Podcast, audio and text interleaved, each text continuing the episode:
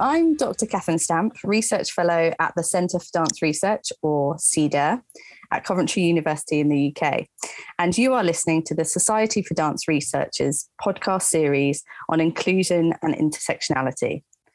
This series of podcasts extends some of the conversations and themes discussed at the Society's two day symposium on intersectionality and inclusion that took place in November 2021 at CDARE. The podcast series joins together researchers, artists, and students in the field to discuss some of the key themes explored during the symposium event. Today's podcast explores ideas around intersectional identities, queerness, neurodiversity, disability, and mental health, connected to practice and audience engagement. As with previous podcasts, we acknowledge that language around these concepts um, is complex and varied. Fuller details of the symposium, its research questions, aims, and objectives can be found on the Society for Dance Research website and its accompanying Wakelet online repository, in which those presenting and interested others submitted related materials and resources. We invite listeners to engage with these resources and to reflect on some of the ideas raised and themes explored alongside the podcast series of discussions. So today I am joined by Vipavinee Artpradid and Stuart Waters, who will be sharing their research and ideas on intersectionality and inclusion raised during their conference presentations. So, Vip is a scholar of Southeast Asian origin based in Birmingham.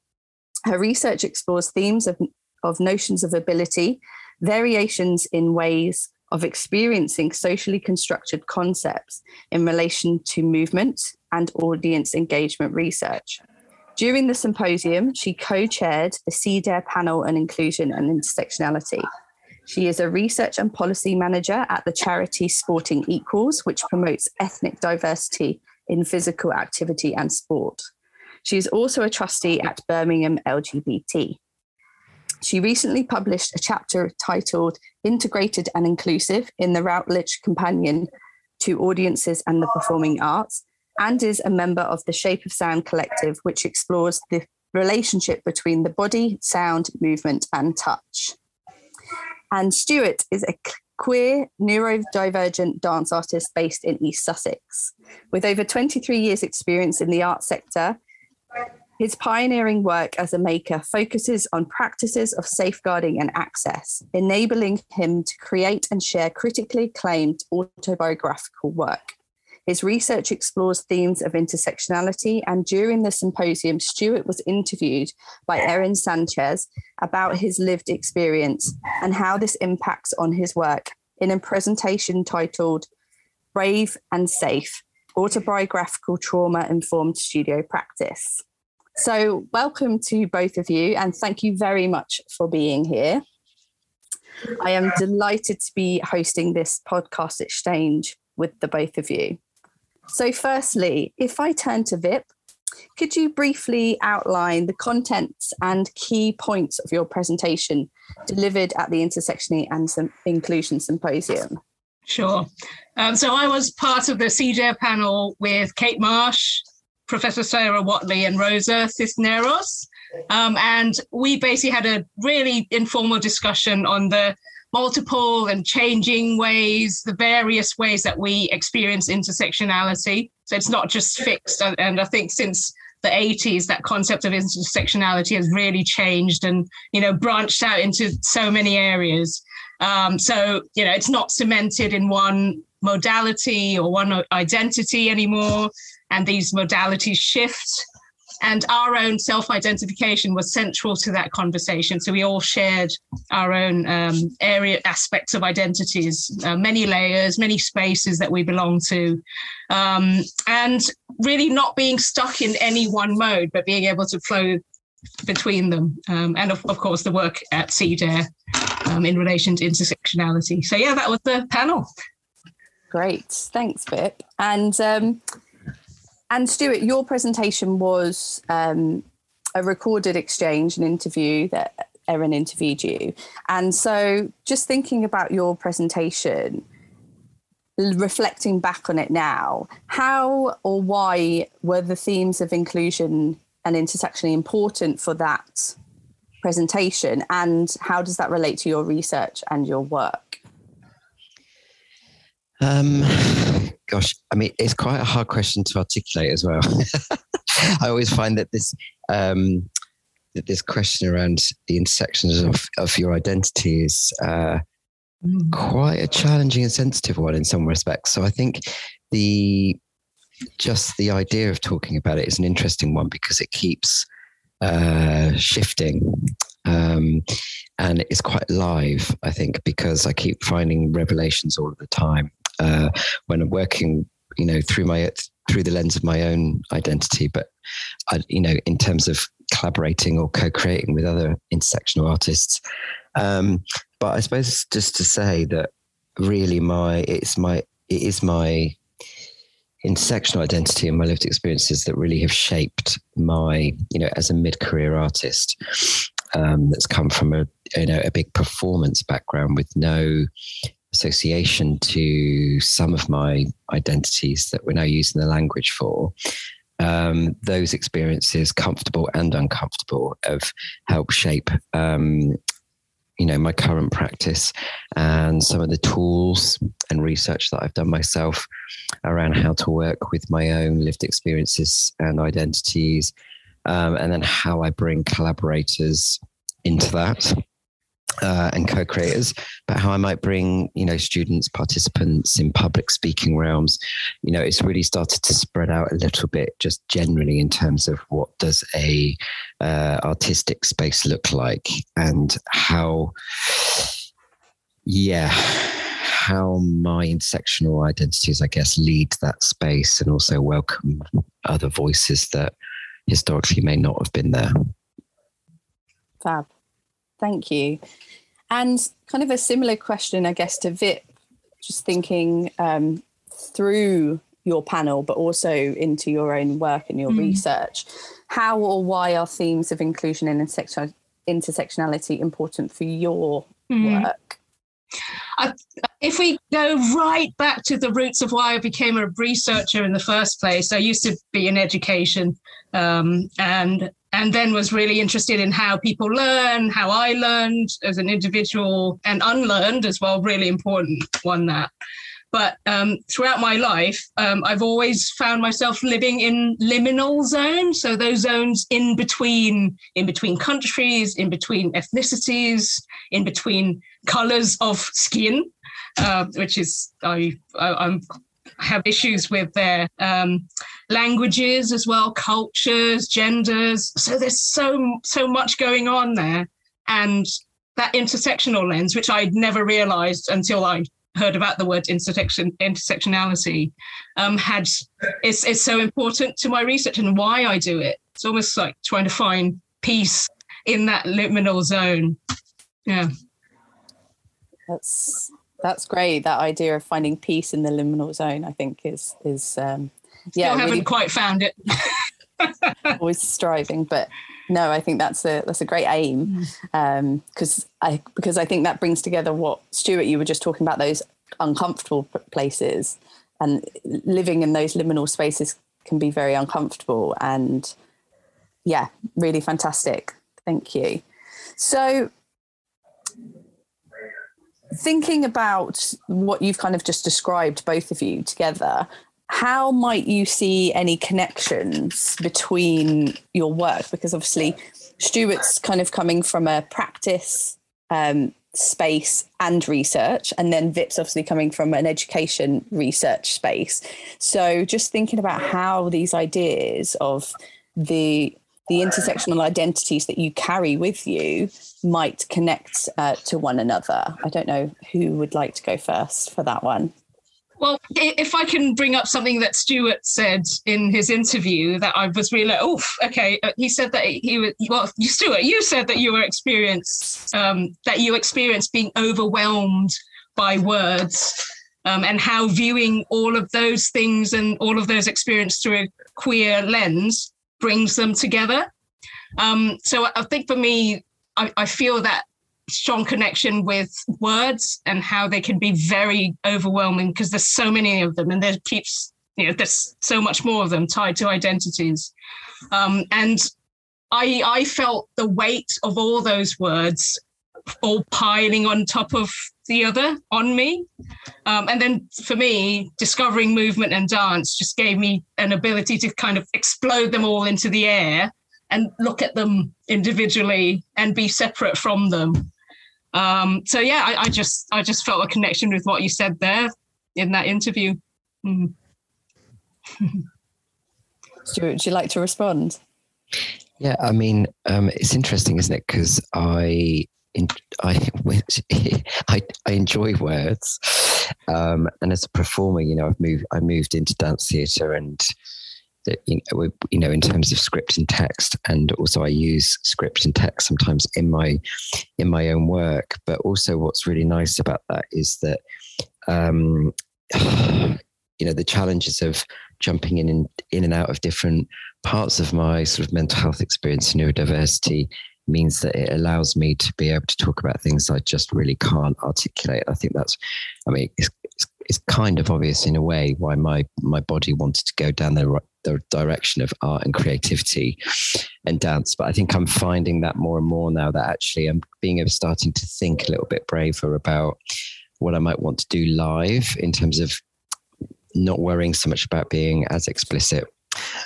So playing with amb- ambiguity, but because I guess what it was just saying, you know, in terms of being overwhelmed, I think you know uh, a lot of living with intersectional identity and suddenly having this language, which in in one respects really supports you in order to understand yourself and articulate yourself a little bit better therefore creating a better space for you to thrive in.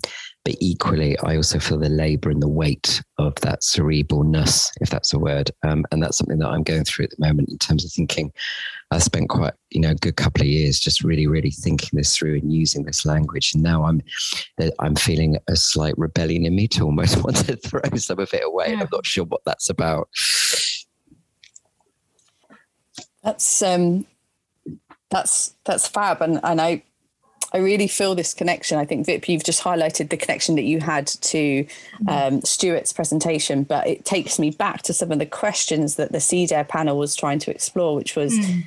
In what ways can words limit us, mm-hmm. and how can dance offer something that words cannot, mm. and and it really kind of speaks to that to that idea. So so yeah, I think that's great. Does anyone have anything they want to pick up on? um, around those or questions for each other before I move on. yeah. Go ahead, Stuart. If you think you had oh, some. No, no, it's just a quick one to say. I, it's an interesting one to debate about, isn't it? Whether people think, uh, you know, it feels like it's on the, on people's minds. You know, how useful are pronouns and all these varying um, vocalization of identities. You know, how freeing is it, or how restrictive is it? And I think there's a real wrestle between opinions and feelings around that?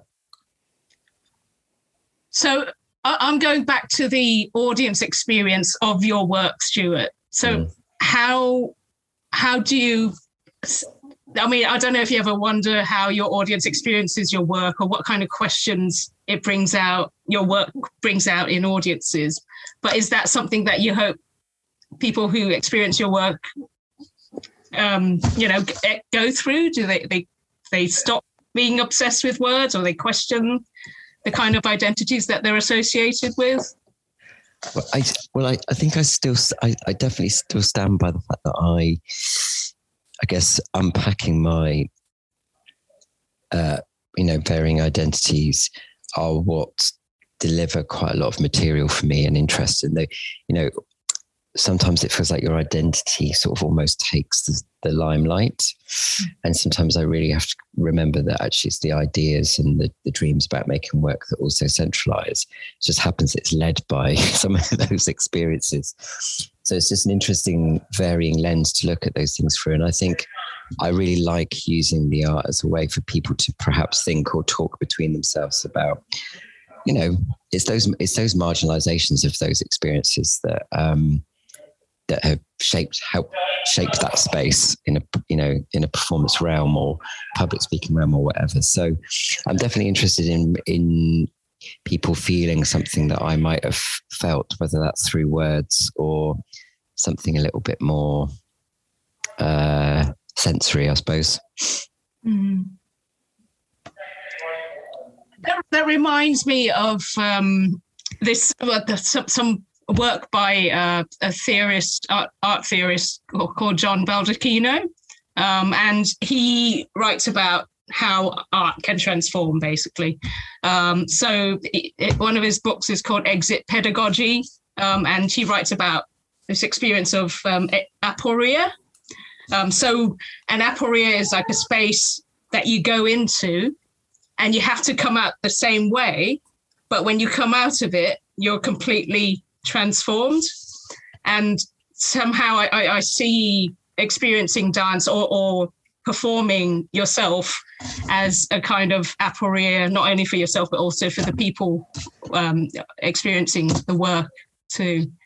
Yeah, I mean, I guess I'm coming from um, the. I guess my intersectional identities are coming from, you know, flying the flag a bit for the sort of, you know, hidden disabilities. So that does create quite an interesting uh, uh, thinking around how do I create a space for the in, the internal experiences to become external for for, for people. Um, and that's what's quite interesting because, of course, a lot of these uh, historically people don't see a lot of these challenges or behaviors, even people that are really close to you. And that's the challenge of having, um, depending on what your intersections are. But the, in the context of mine, uh, people don't see that. They don't often see those vulnerabilities. So it's interesting to bring them uh, into a public space. do, do, do you have to be explicit about it, though, do you find? Or is it with particular audiences that you have to be explicit? Um, I don't know. I'm thinking about that one in a minute, actually. I mean, I mean, I'm researching a few different pieces based basically because the pandemic obviously stopped everything. So mm-hmm. um, I'm I'm thinking about a few different pieces um, of work, and I think I'm really mm, yeah I'm wondering about that. Like some of it can be you know what needs to be explicit. Where's my where's my privacy around this? Even though I feel driven for people to be thinking about this where does my privacy lie within that and playing with that sort of explicit um, and ambiguous thing possibly as well? So yeah. Great. Thank you. I'm going to switch us to a, a new question um, but i think it, it definitely relates because in returning to your presentation from the symposium i was really struck by something you touched on well i was struck by multiple things but one in particular was around this concept of linearity. You you spoke about not being linear um, in your in your process, but it being very clear. You are very clear in the chaos. I think you mentioned, and so I was just wondering if you could speak a little bit more to how your process um, being informed by your identity bounces and adapts and re- rejects this kind of normativity of thinking that's that the creative process and also Vip the research process has to be mm. clear and linear and straightforward. So just wondering if you could speak a bit more to that. So is that to me? Is that to me? That's me. To, yeah, and then yeah. we'll flip. Yeah. yeah. Um, yeah, linear is a funny one, isn't it? I mean, I I struggle with language. I mean, I have had to do academic work and academic language in my life, and I think structure has always been a real challenge with my with my areas of neurodiversity um, and sort of ability to stay focused to that. And I think I'm becoming what this kind of current movement around everyone talking and thinking about this does help is that you are able to i sort of break it all down and compartmentalize it in, in, in, in order to think about it. So for example one day um, for whatever reason might be an incredibly adhd day for me. Um, and that really that really prevents something that i thought the previous day or previous two days that maybe i was going to do on that day. So there's a there's a level of unpredictability to it and um, I guess a natural adaptation to things. I'll just, I might just go, I might just go off in a different direction, or I might be really, really, really experiencing, um, I don't know, a down spiral of some of my mental health access stuff, and that's taking focus. So I think what I struggle with is that none of those, none of my queerness, neurodiversity, or mental health access stuff ever feels like it's all a, a, aligned in one stream. It, it's definitely something that weaves and spirals and circles and re- retreats and comes back. So it feels like there's a lot of movement in all of that stuff. So I think sometimes that's really difficult for people around you to feel like they're able to keep up with that kind of just natural way that my brain works, basically. Yeah. Yeah, Vip, would you like to? Um, well, I don't know if I'm answering the question, but um, just just based on that idea of link, linkages and um, connections, uh, I suppose one of the things for me is because of all these. I'm, such an intellectual person by nature, and concepts and words, you know, obviously obsessed and overwhelmed by them. Um, I've always been able to see connections between them and somehow movement and dance learning that completely different language that came into my life as an adult and i was like wow this is such a, a different way to do research and experience life you know uh, so coming from a very social science quite structured background that was blown to pieces which was brilliant and it's really made me a better researcher it's made me engage all of these different concepts in such a, a different way. My own identity, of course, as well. So, yeah. Just wondering if you could say a little bit more to to why why you think it, it it's done that. Um, yeah. It it changed the way I understood how the world was organized, um, and bringing dance, that experience of dance in my body into the research process uh, almost gave me permission to do other things in my research work. And that's what's really helped me. I, I, know it's it's made me go on all sorts of different career paths, you know, meandering my way through. And uh, one of my former professors labeled me a wanderer. But you know what? It's it's brilliant, and I wouldn't have it any other way. And a lot of it is to do with how dance has changed the way I think. It's good, but but it's good to be able to. It sounds like you're. I would say you're a responder rather than a, rather than a wanderer, because that's what, what's happening, isn't it? It kind of takes you mm. into different different a different. It's like, you know, it sounds like we have the same intuition, but we maybe they're just slightly different routes. Some I think sometimes I have to give up the cerebral approach mm. um, because it isn't my strength, even though there's an interest there. You know, I collect books and sort of look at them and touch them, but struggle to read them in any conventional order. But occasionally I might pick them up. But the, the body allows me to get to that part that I'm trying to get to. And it mm. sounds like you're doing it through, um, you know, the same, same, but different. Yeah. Yeah. I agree. That's great.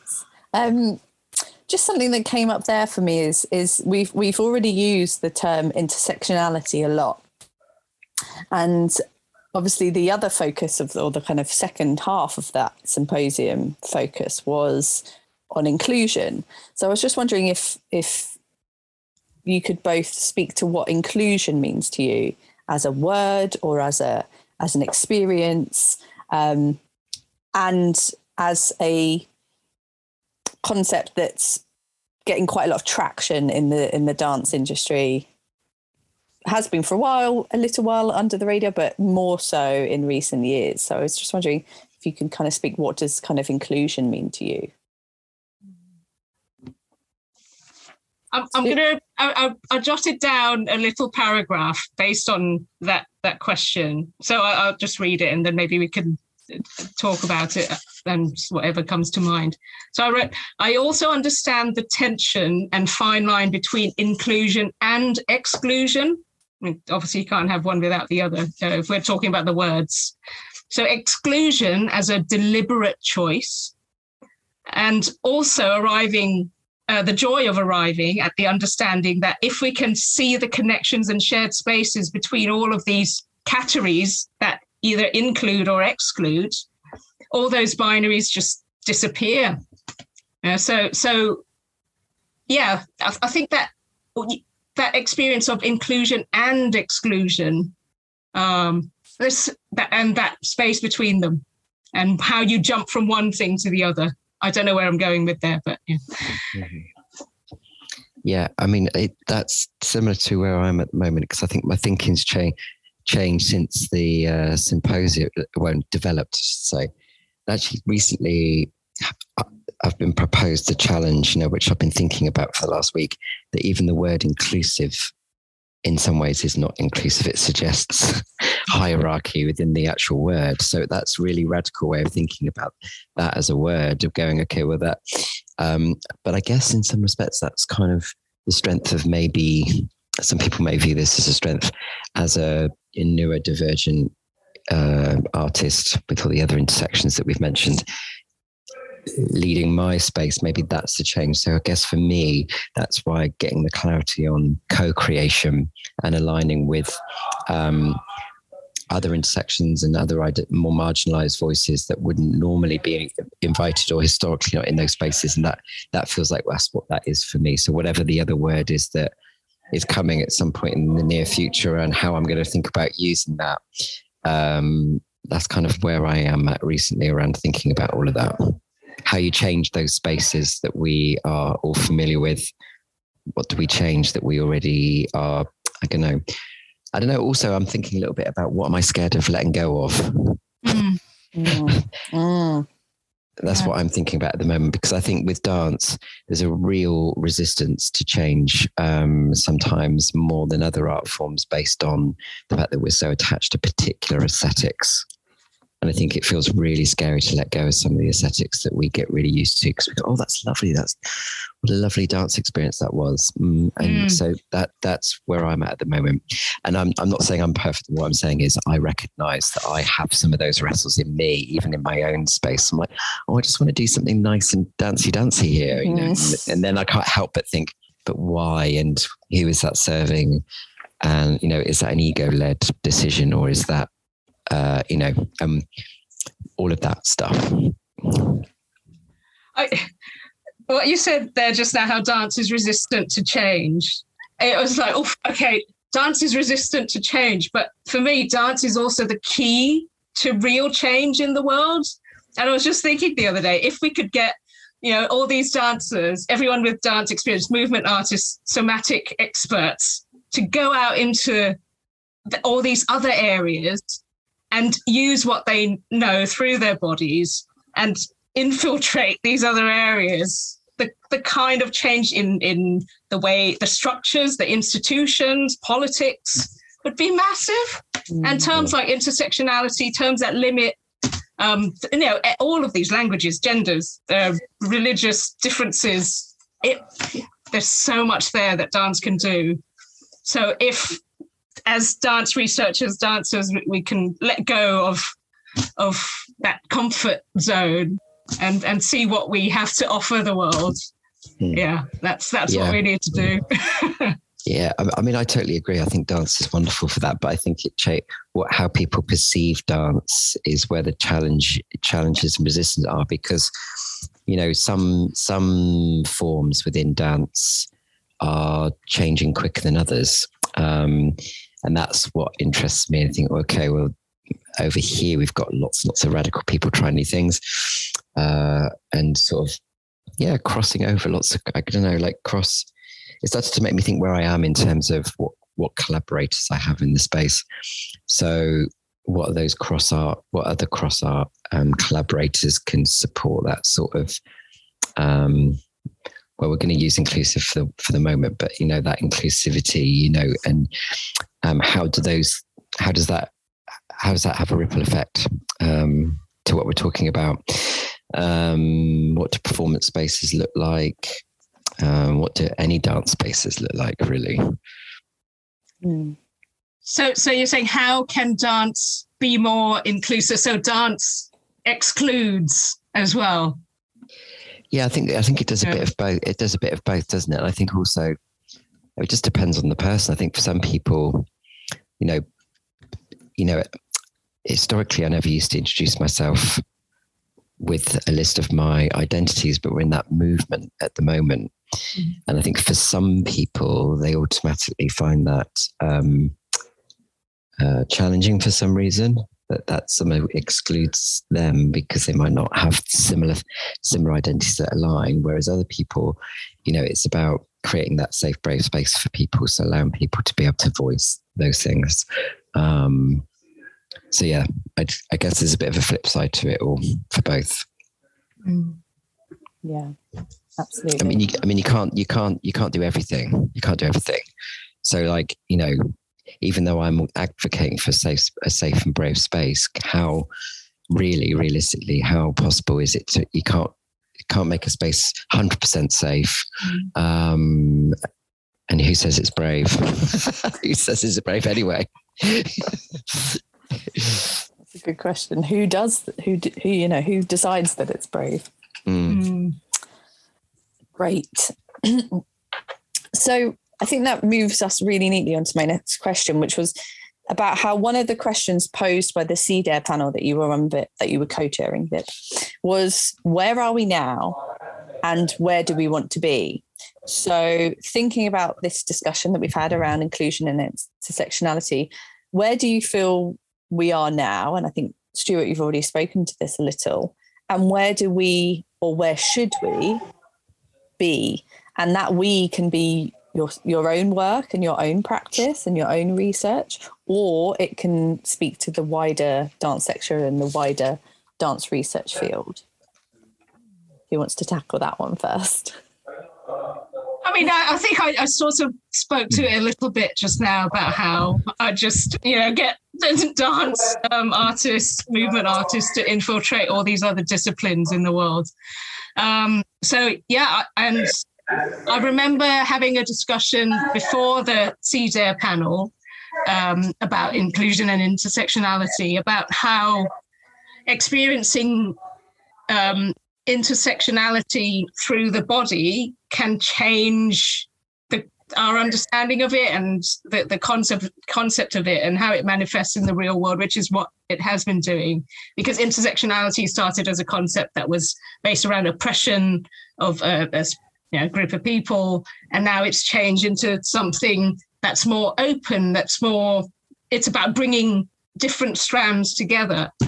Um, and I, I was at a um, an art installation the other day, and there were T-shirts and and of photographs of people with a quote from them. And one of the photographs was of a, a faceless individual. They had chosen to have their face removed. So it's just their outline. Um, and their quote was, The future is intersectional. And that brought up for me so many things because I was like, oh, well, in my little the social science mind, intersectionality is based within oppression, and it's it's about you know use, using it to create a balance of power and so on. And yet, this individual chose to see intersectionality as something freeing and and you know a, a, you know level creating a level playing field, and everyone is equal. So it's about change, all change. Stuart. Yeah, so I'm just um, just thinking about that. Yeah, no. I'm like, I totally agree. Actually, I think like um, maybe it's the space I'm in at the moment because I'm thinking about it a lot.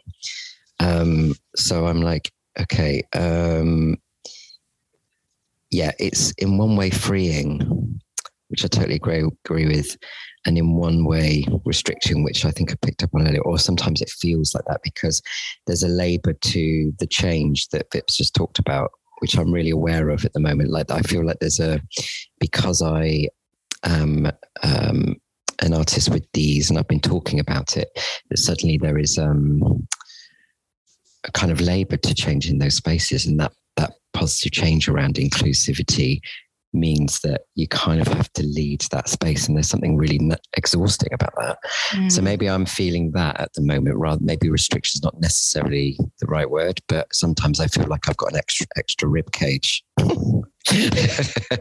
um, and uh, I'm kind of there with that at the moment. But where we want to be, um, gosh, I don't know. P- potentially, it's too early to say, isn't it? We, I guess, we want to keep unpacking it and seeing where it goes. But of course, um,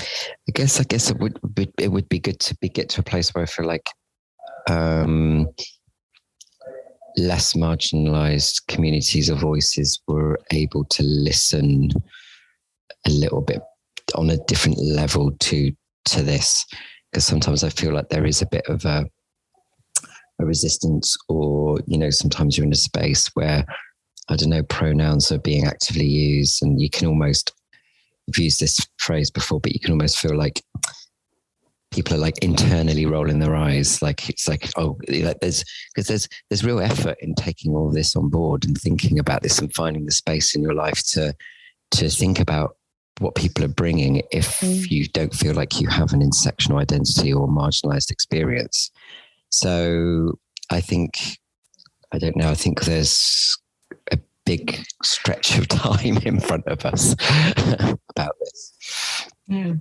Mm. I think that's that's really key and i think you've just you've just mentioned it this big stretch of time ahead of us but one of the things you mentioned in your your presentation um, your interview stuart was the fact that we that time is pressured. And in the dance world in in research quite often time is it's it's go go go. We don't allow the time necessarily needed to process to to allow that change to settle in the body in the mind. And alongside that you spoke about care the the need for greater care and time being one of those. Mm. So just thinking about mm. actually how one of these ways forward might be to think around care and time and what yeah. is needed to process. Well, I think so I was just talking about this on Saturday actually with some artists. Um, so I think what we have is a bit of an irony at the moment. No, not irony, contradiction. That's mm-hmm. what I mm. think is what I mean.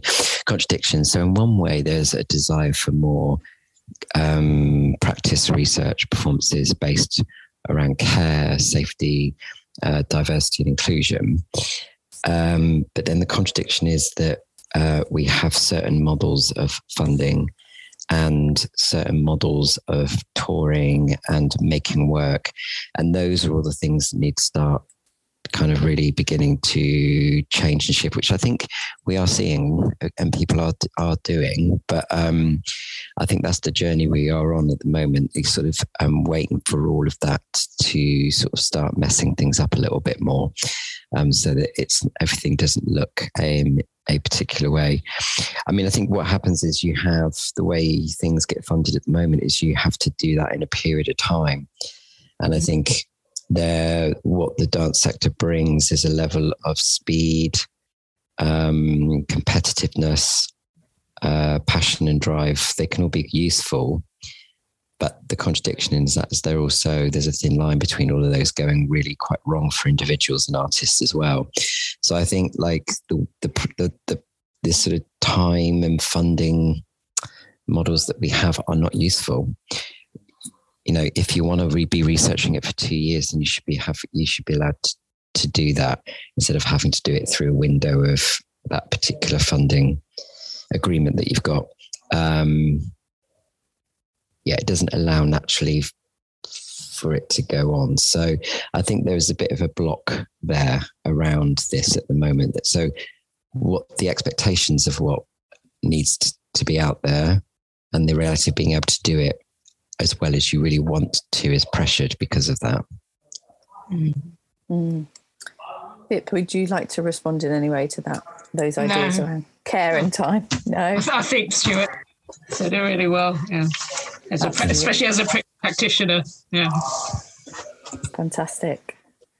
So we are at time, sadly, um, but I would like to really thank you for a really rich discussion. I feel like we're just getting started, sadly, um, but maybe this is something that we continue um, at another time or in another space in another way, um, which would be really, really great. So I would like to thank both my guests, Vip and Stuart, for your time, openness, and generosity today. Thank you for sharing your thoughts with me, with one another, and with the listeners. A reminder to listeners that the full series of podcasts is available on the Society for Dance Research website. Do take a look and a listen. And for further information, questions, or feedback, please contact us via the website and we hope that you will join us again. So thank you very, very much, Vip and Stuart.